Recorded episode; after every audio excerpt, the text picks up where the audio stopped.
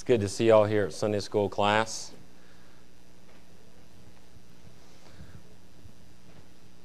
Going to open up in a word of prayer from the Valley of Vision. It's a collection of Puritan prayers and devotions with a little editing as I go along on a few parts. Let's pray. Great God, in public and private, in sanctuary and home, may my life be steeped in prayer, filled with the spirit of grace and supplication. Each prayer perfumed with the incense of atoning blood. Help me, defend me, until from praying ground I pass to the realm of unceasing praise, urged by my need, invited by thy promises, called by thy Spirit. I enter thy presence, worshiping thee with godly fear, awed by thy majesty, greatness, glory, but encouraged by thy love. I am all poverty as well as all guilt, having nothing of my own with which to repay thee. But I bring Jesus to thee in the arms of faith, rejoicing that his righteousness has satisfied thy justice I bless thee that great sin draws out great grace. That although the least sin deserves infinite punishment because it is done against an infinite God, yet there is mercy for me. For where, for where guilt is most terrible, there thy mercy in Christ is most free and deep. Bless me by revealing to me more of his saving merits, by causing thy goodness to pass before me, by speaking peace to my contrite heart Strengthen me to give thee no rest until Christ shall reign supreme within me in every thought, word, and deed, in a faith that purifies the heart, overcomes the world, works by love, fastens me to thee, and ever clings to the cross of Christ. In Jesus' name I pray. Amen.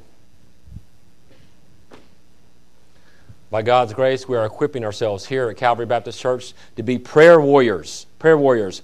And one of the resources that the teachers have been using is a book by Jim George titled The Remarkable Prayers of the Bible. And today we're going to learn about a great Jewish leader, a, a great Jewish patriot of the Old Testament, and that is Nehemiah. Nehemiah was a man of remarkable purpose, a man of remarkable purpose. I have a question for you. When you think about perfect purpose or chief end, the famous first question from the Westminster Shorter Catechism what is the chief end of man?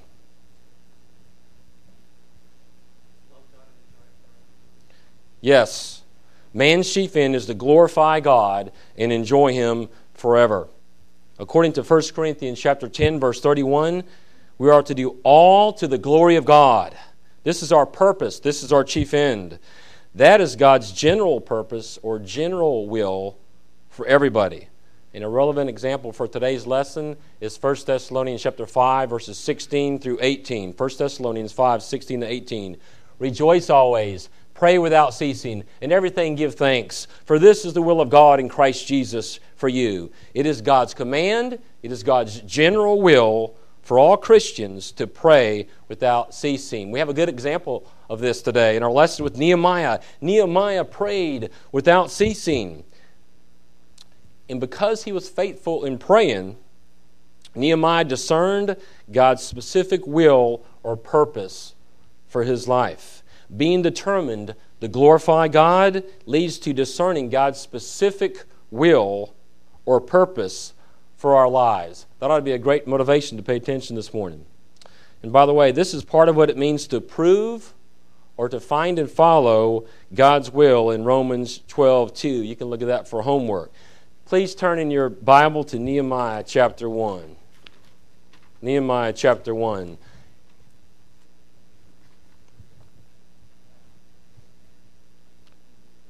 The major theme of the book of Nehemiah is the sovereignty of God. God is in control. It's the sovereignty of God in the rebuilding of the walls of Jerusalem. And we see God's providence in raising up a prayerful leader named Nehemiah Nehemiah was a cupbearer for the king Artaxerxes. And King Artaxerxes, the Persian king, he was king from 464 to 423 BC. And as cupbearer, Nehemiah had the important job of testing the, the wine and the food to make sure it wasn't poisonous. He was protecting the king, and because of this, he had the king's ear. He was trusted and, and had access to the king and, in, and influence on the king. And I want to give a very brief historical context here. Some of you like names and dates, so very briefly, historical context. The northern kingdom of Israel was judged by God for her unfaithfulness by falling to the Assyrians in 722 BC. And the southern kingdom of Judah was also unfaithful. The Babylonians were God's judgment tool for Judah from 605 to 586 BC. The Babylonian captivity lasted for 70 years. The Babylonians were conquered by the Persians in about 539 BC. And in 539 BC, Cyrus, the Persian king, he decreed that God's people could return to Jerusalem. So, we have the first return led by Zerubbabel, that led the first return, and the temple was rebuilt by 516 BC. Then Ezra led the second return of God's people many years later in about 458 BC. And this brings us up to the book of Nehemiah, chapter 1. And this is about, therefore, 13 or 14 years later, brings us up to about 445 BC. And in the beginning of chapter 1, Nehemiah learns that the Jews in Jerusalem are in great distress and uh, they are a reproach. The walls of Jerusalem are still broken down and the gates are still burned. And we see Nehemiah's strength of character by his godly response in verse 4 to this. I'd like a volunteer to please read Nehemiah chapter 1, verse 4.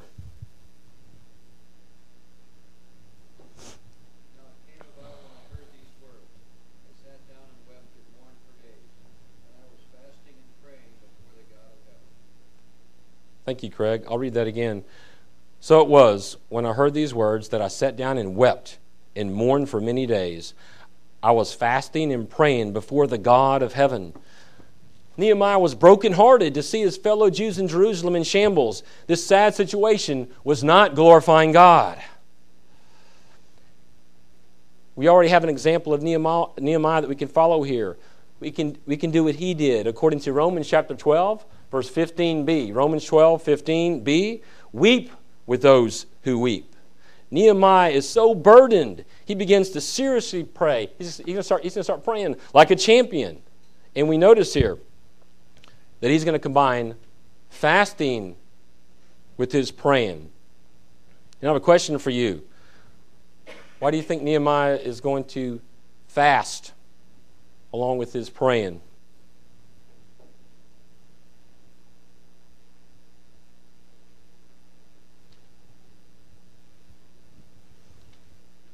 May be thinking this, but you didn't raise your hand. He's really serious about this. That's why this, this situation is so serious. He wants to know how, how, how can he be used to glorify God here? He is so serious that he starts to fast. He is going without food so that he can feast on God's satisfying presence. The problem in Jerusalem was so bad that Nehemiah desperately wanted direction. He desperately wanted direction on how he could help his fellow Jews by serving them. And we know, according to Isaiah chapter 58, verse 4, Isaiah 58, 4, that Nehemiah wanted to make his voice heard on high. He wanted to be heard by God. He was serious. He fasted and prayed to get direction on God's specific will, God's specific purpose for his servant leadership. In such fasting and prayer with the motive to glorify God, this was very productive for Nehemiah we have an application for us right here. Before, before giving up on a particular problem, let's humble ourselves under the mighty hand of God in prayer and fasting. Be motivated by this quote, short quote here by John Wesley. He wrote this Bear up the hands that hang down by faith and prayer, support the tottering knees.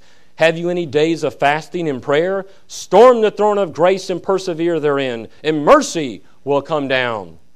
Nehemiah's powerful and persevering prayer is summarized in verses 5 through 11 here. Nehemiah chapter 1, verses 5 through 11. I'd like to have a volunteer.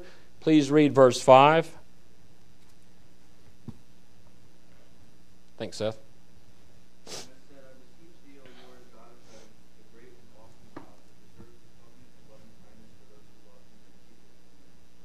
Thank you. I'll read it again also.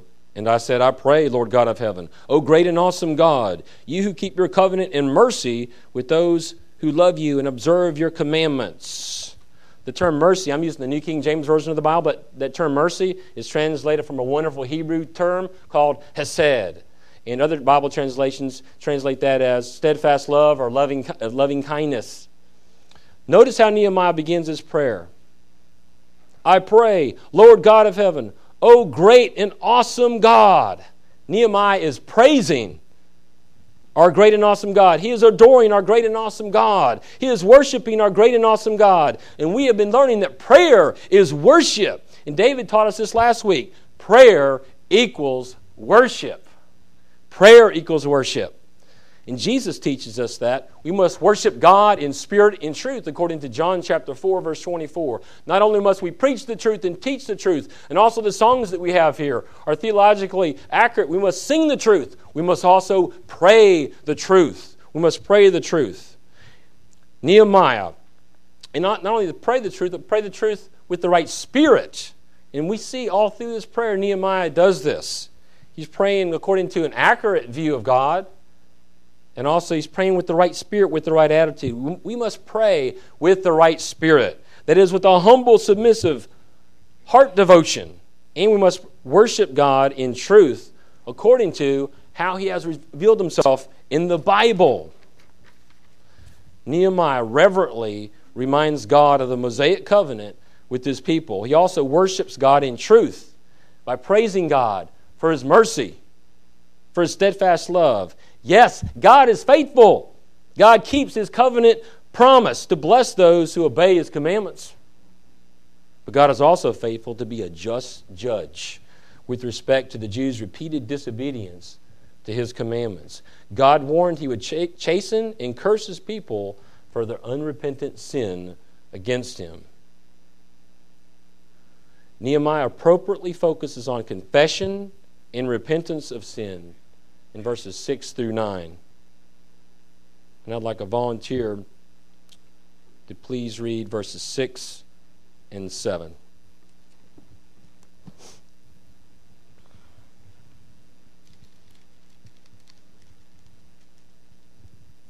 Thank you, Denise. Yes, yes ma'am.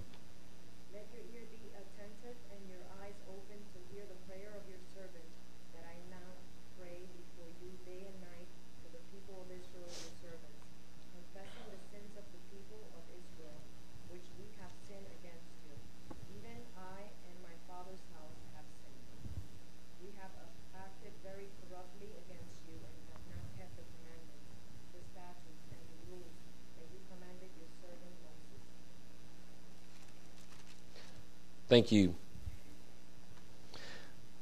Nehemiah beseeches God to please hear the prayers, the prayer of his servant.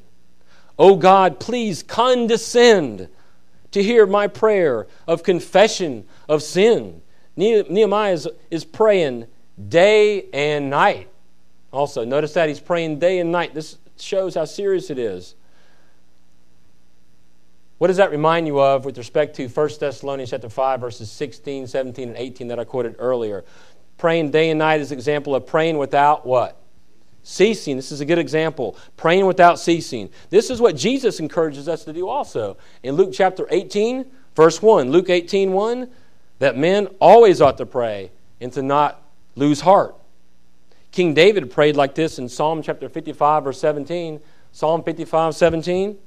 Evening and morning and noon I will pray and cry aloud, and he shall hear my voice.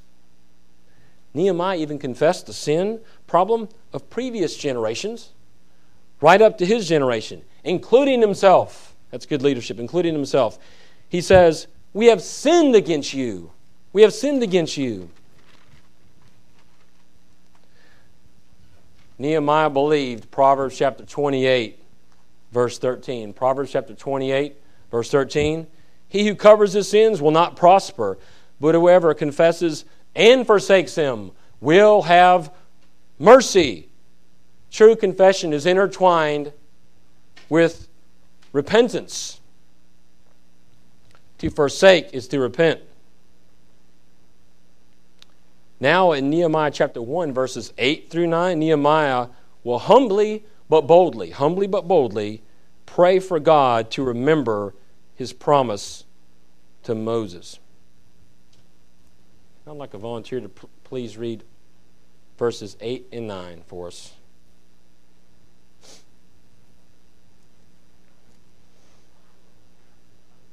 Eric.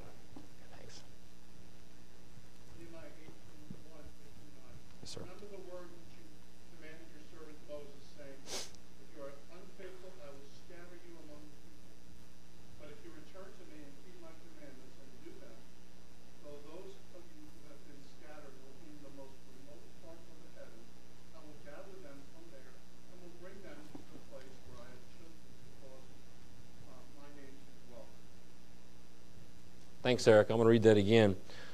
Remember, I pray, the word that you commanded your servant Moses, saying, If you are unfaithful, I will scatter you among the nations. But if you return to me and keep my commandments and do them, though some of you are cast out to the farthest part of the heavens, yet I will gather them there and bring them to the place which I have chosen as a dwelling for my name.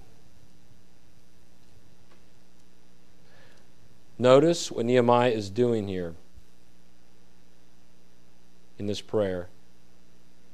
He is quoting Moses from Leviticus and Deuteronomy. In other words, Nehemiah is praying what? Scripture.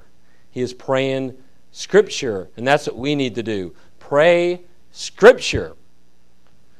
In humility, he agrees that the Jews were scattered among the nations for their unfaithfulness.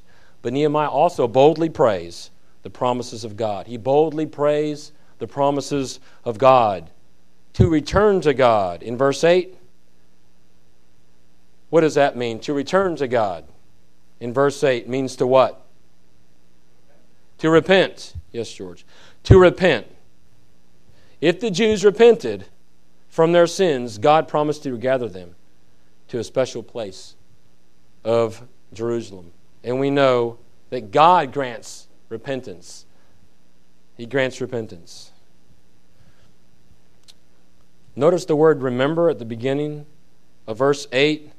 Our pastor has taught us about how this is used in Scripture. Remember here at the beginning of verse 8 does not mean, it doesn't mean that uh, our all knowing, omniscient God has forgotten anything, of course. I think that's clear. Okay? What Nehemiah is doing here. Nehemiah is boldly beseeching God to activate his scriptural promises in response to his fervent praying. Fervent praying. We have a few more applications here for us here this morning as we walk in the faithful steps of Nehemiah. E.M. Bounds wrote this in his short classic, Purpose in Prayer. E.M. Bounds, Purpose in Prayer. And I just like to uh, recommend anything by E.M. Bounds, especially um, for a examples of uh, biblical people praying and also great Christians throughout history. And what I get most when I read E.M. Bounds is a motivation to pray. If you want to be motivated to pray, books by E.M. Bounds, especially this one, will motivate you. E.M. Bounds wrote this in Purpose in Prayer. The possibilities of prayer run parallel with the promises of God. The possibilities of prayer run parallel with the promises of God.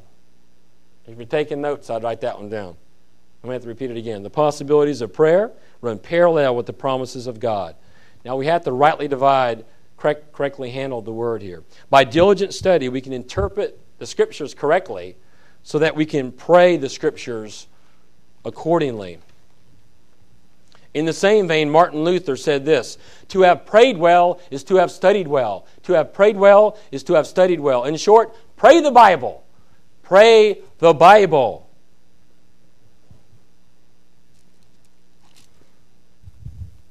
Please look at verse 10. Nehemiah chapter 1, verse 10. And I'd like to volunteer to please read that verse.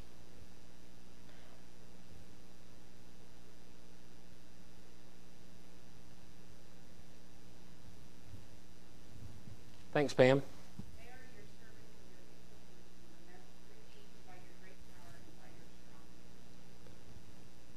Thank you. Nehemiah, in this verse, he's alluding to the redemption of God's people from Egyptian slavery, to their deliverance. God redeemed them. How? By his great power and his strong hand. Nehemiah is again, also notice Nehemiah is again praising and worshiping God for God's attribute of what? God's attribute of omnipotence. God is all powerful. God is all powerful. Nehemiah expresses confidence in God to be faithful in exercising his almighty power for a second deliverance here. Nehemiah exhibits trust in God to answer his prayer to rebuild the walls of Jerusalem. Nehemiah has been praying for direction, and he's already discerning that God wants to use him to rebuild the walls in Jerusalem for God's glory. And this is very important because four centuries later, think about the big, his, the, the big picture in redemption history. Four centuries later, Jesus would be walking the roads of Jerusalem, and he'd be crucified on the cross for sinners right outside the gate, and, right, and he would rise triumphantly on the third day. Nehemiah ex- exhibits trust in God to answer his prayer. And Nehemiah shows faith. He shows faith in God in his prayer.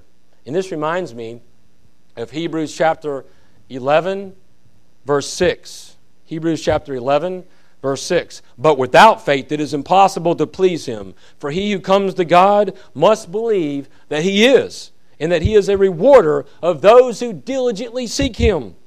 By faith, Nehemiah diligently seeks God in persistent, passionate, all consuming, zealous prayer.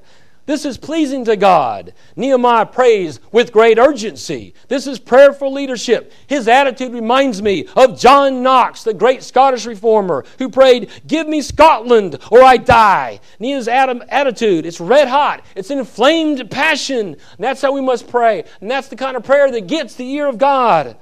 His attitude is this Oh, great and awesome God, oh God, help me to rebuild the walls of Jerusalem for your name's sake, or I die. Give me Jerusalem, or I die. Please look at verse 11.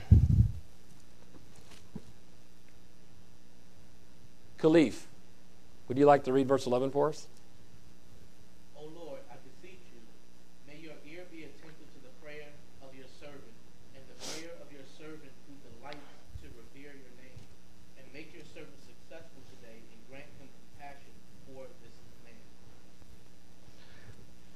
Thank you. I like to draft somebody every now and then.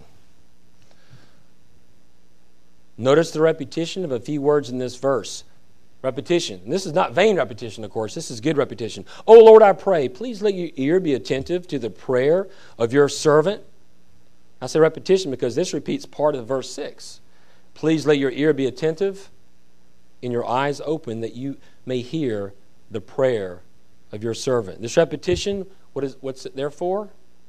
It underscores the burning urgency of Nehemiah's praying. He beseeches God, please glorify your name by answering the prayer of your humble servant. Notice that Nehemiah also prays that God will hear and answer the prayer of God's faithful remnant of servants. Nehemiah realizes he's not the only one. There's other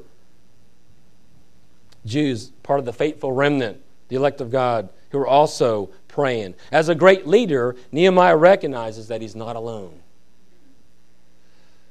This prayerful leader is going to lead prayerful followers.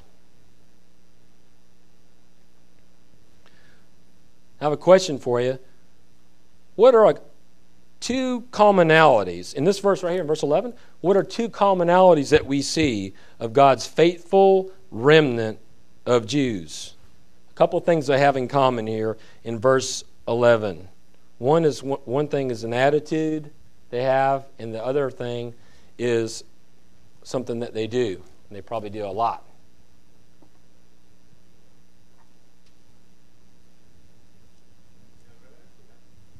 Pardon me, George?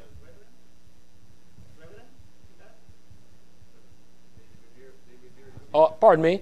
Yes, sir. Good. I'm sorry. Um, right, they fear God. They desire to fear God's name. Desire or delight. you may have in your translation. To fear or revere God's name. And because of that, what do we see them doing in this verse? How do they express that? Yes, Seth? Yes. Prayer. Sometimes the questions are so easy that you're bashful to answer. That's what happens sometimes. Exactly. Prayer. Those two things. Part of Isaiah chapter 26, verse 8, Isaiah chapter 26, verse 8 says this The desire of our soul is for your name. One Bible translation, translation puts it this way Our heart's desire is to glorify your name. Now, I have a question for you and for me. Is this our heart's desire to glorify the name of God? That's why we're here as a church at Calvary Baptist Church. That is the chief end of man to enjoy God and glorify Him. And, and by the way, God made us that when we're doing that, He puts joy in our hearts.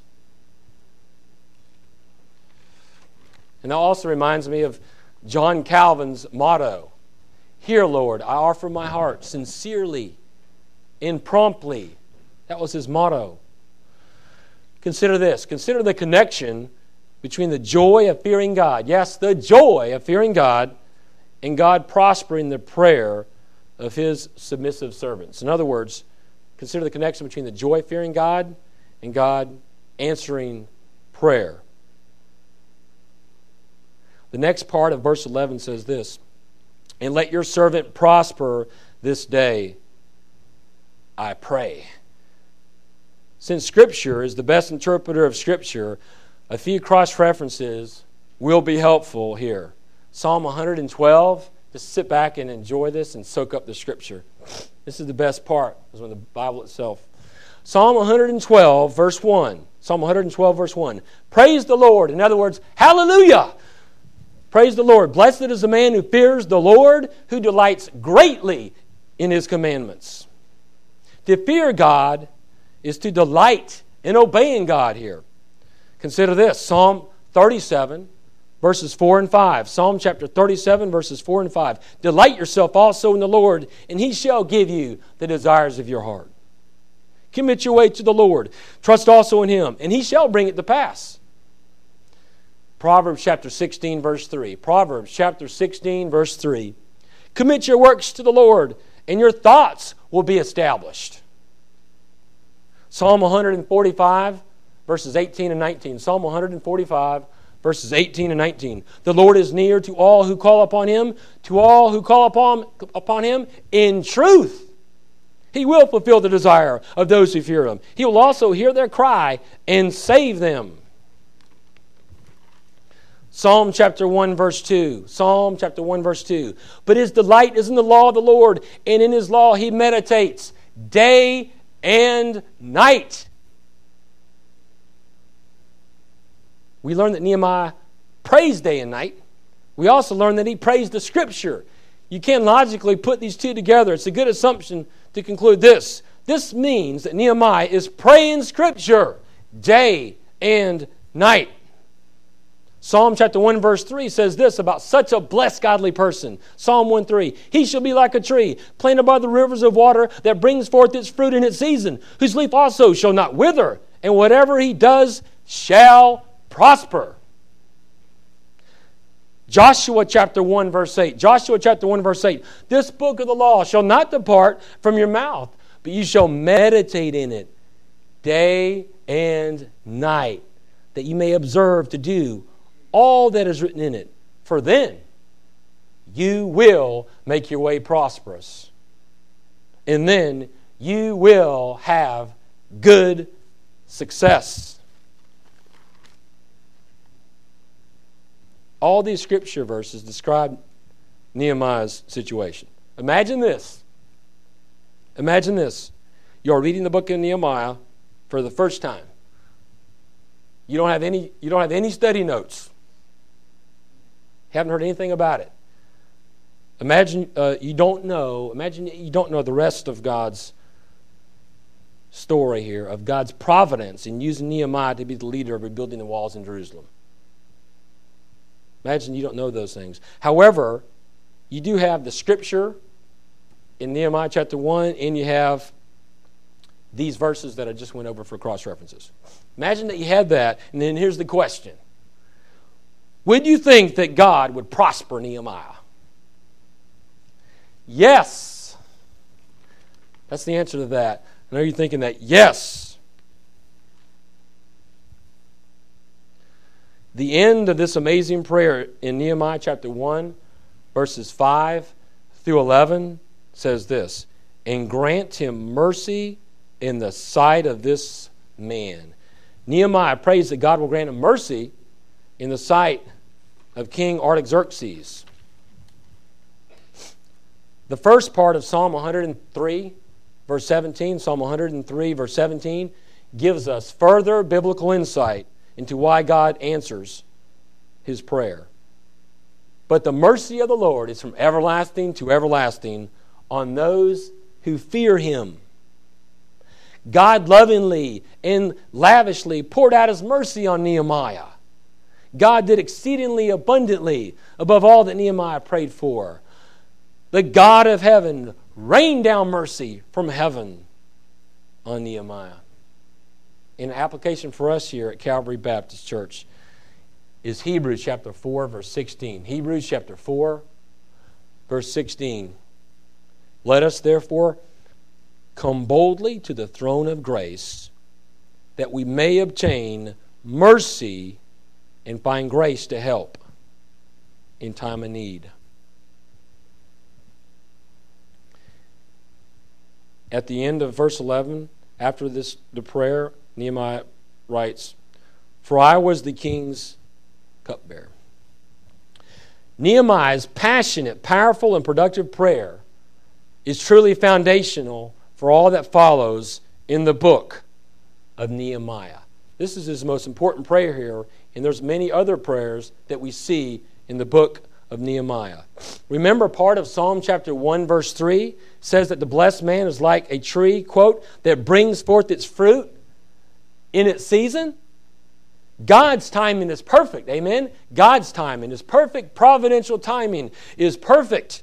In Ecclesiastes chapter 3, verse 11a says this. Ecclesiastes 3:11a, Solomon Solomon wisely writes that quote, he referring to God, he has made everything beautiful in its time. He has made everything beautiful in its time.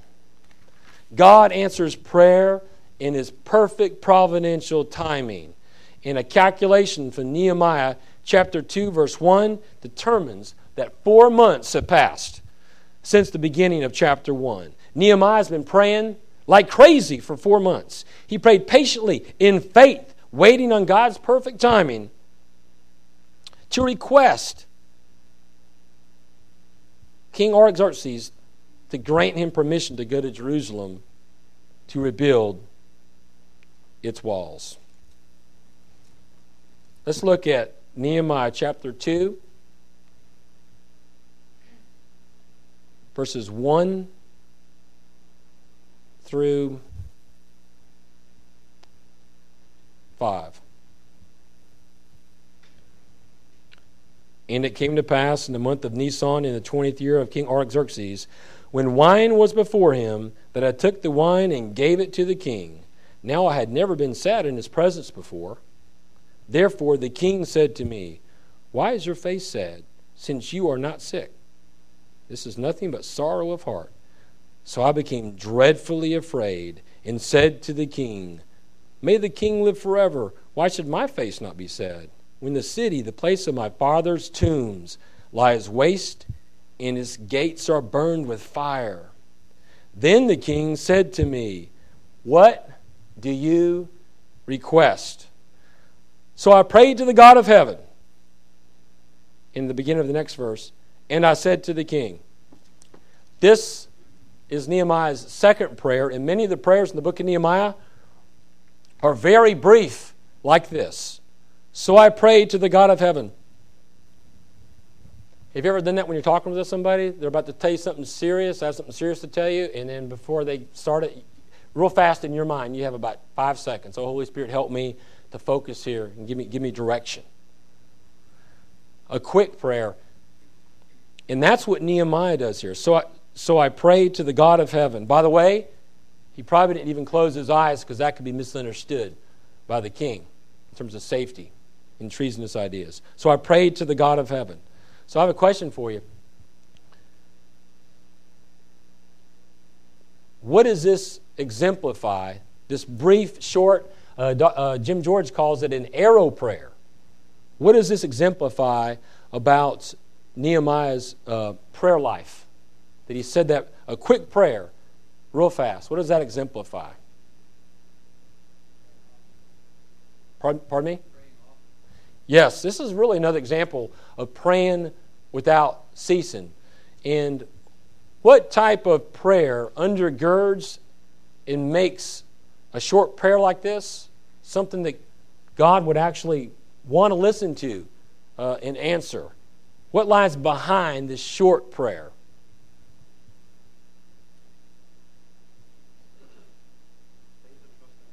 Yes, faith and trust in God. And that has been developed by what? By seasons of long prayer, passionate fervent prayer, prayer and fasting. Nehemiah's been thinking about this for four months. And he's been very patient, by the way, waiting for God's perfect timing. This was obviously the time.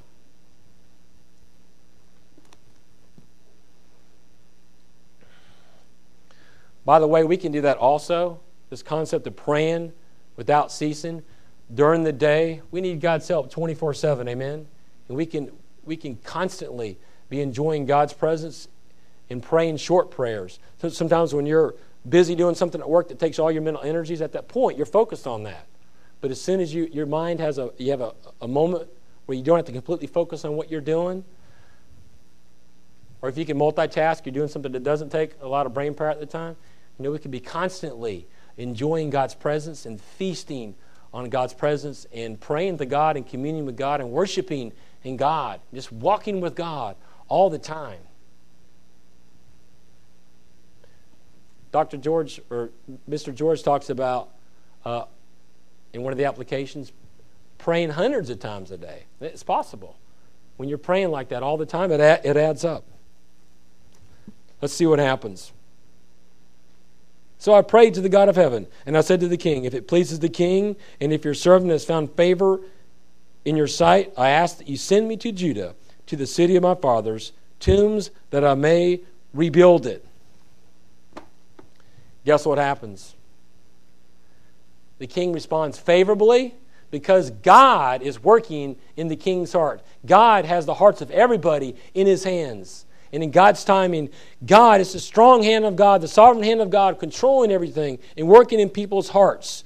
And uh, Nehemiah says later, and the king granted them to me, all the things that he requested, according to the good hand of my God upon me. That's the overall theme in the book of Nehemiah is the good hand, the good sovereign hand of God working in these events. So, King Artaxerxes, King Artaxerxes granted uh, his request to go. Nehemiah would go and be the governor. And guess what? King Artaxerxes actually provided protection and also provided uh, the money. He actually financed the rebuilding of the walls of Jerusalem. So, what happens? Nehemiah goes, he's the governor, and he's a great leader. And one of the reasons he's a great leader is because he's been praying so, so much. He observes the walls, he goes at night to check out the situation, and he sees where they're broken down, and he considers it. And then he gives a, a rousing speech to encourage everybody and they follow his leadership, and they, by the, by the, to the glory of God and by the power of God, they rebuild the walls in 52 days. It's a miracle of God. And even the pagans could realize this. This, put the, this uh, caused them to, to go, wow, God did this. So, in the midst of doing this, with this prayerful leadership and these things we've been talking about, uh, in the midst of a lot of opposition from outside and also from the inside, Nehemiah pers- persevered and led the rebuilding of the wall. And not only did he lead the rebuilding of the wall, we'll also see intertwined with this is the rebuilding of, of the community. And what I would like you to do is to read. I hope you're excited about reading the rest of the book of Nehemiah. We have focused this morning on the main prayer in, verse, in verses chapter 1, verses 4 through 11, and then we see an example of a short prayer, and, there, and then there's some examples of other types of prayer in the book of Nehemiah. And also, um, notice when you're reading through the book of Nehemiah, this is a great book on leadership. We see, we see Nehemiah exhibiting many uh, great qualities in leadership. He was working with the people, he was determined, and he was prayerful. And he said he's a man of integrity. So when you read through the book of Nehemiah, look, notice the uh, leadership traits that Nehemiah is exhibiting.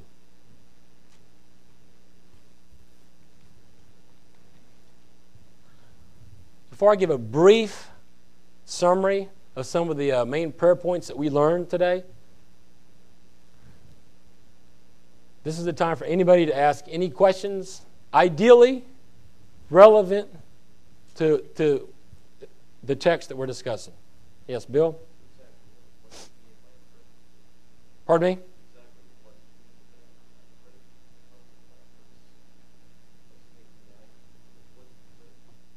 in verses 8 and 9?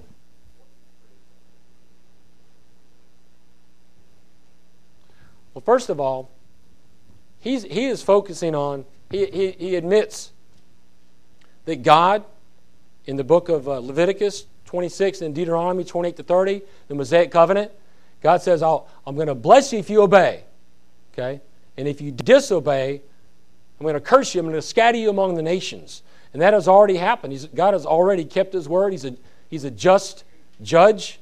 And he, he kept his word and used the Assyrians to conquer the northern kingdom and the Babylonians, led by Nebuchadnezzar to conquer the southern kingdom. There's a, and there's a Babylonian captivity. So he's admitting that. He's already confessed and he realizes this, this is our fault that we're in this situation. What he's doing, though, is he's, pray, he's thinking about the positive part. The other part of that, uh, when you look in the in Leviticus and Deuteronomy, it also says, if you'll repent, God promises, if you'll repent and come back, I'll bring you into the land. So he has already brought some, uh, some of the people back to Jerusalem. So Nehemiah is praying that we're confessing our sin. If we repent, I know that you, that, you that you will bring us back into the land.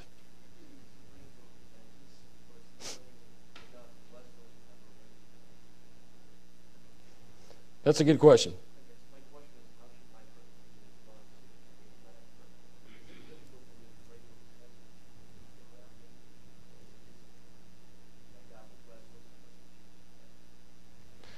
That's a good question, But What we need to do is this. This is how you can apply this. First of all, um, the Christian life is one long repentance. We ought to be repenting every day, and also we need to be encouraging others uh, part of praying for other people here at Calvary Baptist Church, we need to pray that the Holy Spirit will get a hold of people and, and cause people uh, to repent. And also, specifically, if you know somebody is hardened in their sin and they're, they're not even convicted by their sin, um, you, you want to pray that the Holy Spirit will wear them out, will go get them, and uh, bring godly contrition to their lives and uh, cause them to repent. And also uh, in evangelism, that's what we want to pray. And even while you're, you're, you're talking with somebody, you can be praying that the Holy Spirit you're praying that the Holy Spirit will uh, convict them of sin, show them they're a sinner lost and on their way to hell. And they need to uh, have a godly sorrow. The, godly sorrow leads to repentance, and the goodness of God leads to repentance. Pray that they will repent by God's grace, and they can't do that. They really they need a new heart first. We understand that here at this church. We believe in the doctrines of grace, and that is to repent. God has to give you a new heart, and He gives it to the elect. And instantaneously, when God, the, the Holy Spirit, uses the preaching of the gospel to give somebody a new heart and they repent and trust and put their faith in Jesus Christ as Lord and Savior, um, asking Jesus to save them from their sins and also to be the Lord and Master of, of their life. Does that partially answer question?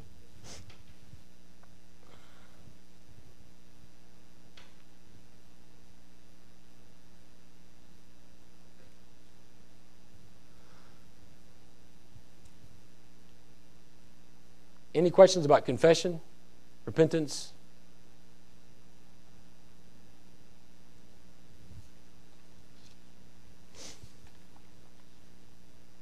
I want to briefly summarize some of the things that we learned today. one of the things that we learned is that following Nehemiah's example, and you may want to ask, you have questions about fasting, you may want to ask the pastor about that because some people do it with the wrong motive and it can be disastrous. Okay? So, but done rightly, fasting, all the spiritual giants in the past have some things in common. They read the Bible like crazy, they pray like crazy, and they fast. All those. And read like they write diaries and they talk about what they did. They all do that. So, if you want to grow spiritually, you can learn about fasting. So pray and fast for spiritual power. And especially here, Nehemiah is so concerned about Jerusalem. He wants to get, he, he wants to, he's desperate to get focused. He wants to know God's will and he's willing to do anything. He wants it so bad he's willing not to eat and drink and he wants to use that time to pray. So when you're really serious about something, you may, maybe think you've tried everything possible. You may, you may, maybe you haven't uh, tried everything so to speak, and you want to combine praying and fasting with, with uh, your Bible reading on a particular issue. Or you can do that also praying for someone else.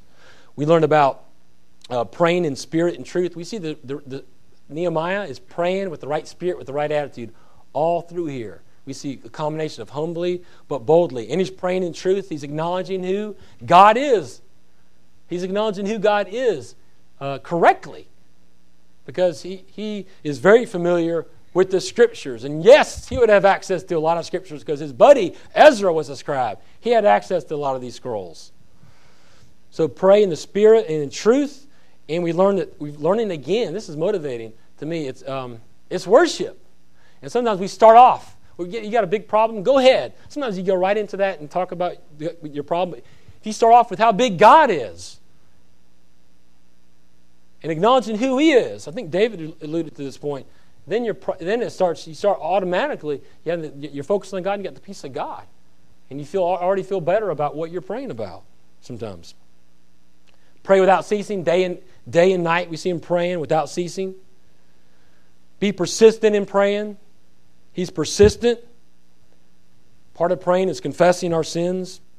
And by the way, true confession to all is intertwined, as I said, with repentance.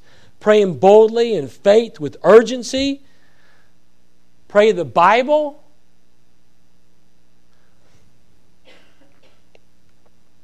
That's powerful, praying the Bible. And part of praying also, part of the Bible, the, God's promises in the Bible, that apply to you. Most of them do, but not all of them. You got to correctly handle the Word of God. And also, pray passionately. Pray passionately.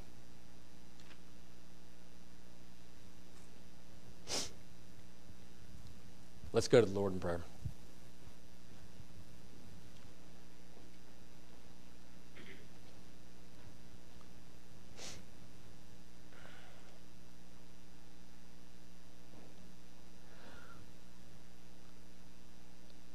Heavenly Father, Almighty God,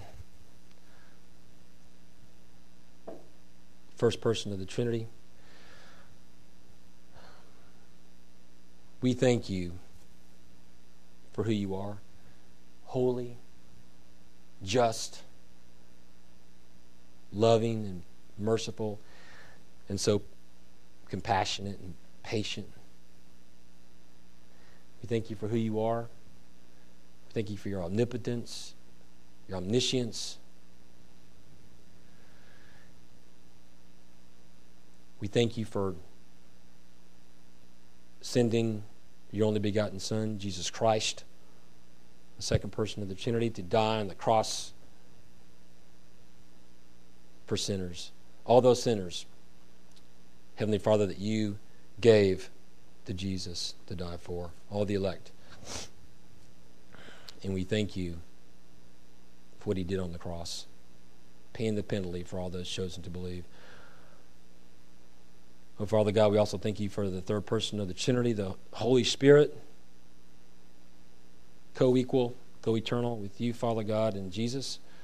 And we thank you that the Holy Spirit helps us to follow in the footsteps of Jesus. The Holy Spirit helps us to understand uh, the Bible when we, when we read it and helps us to understand and learn from Sunday school lessons.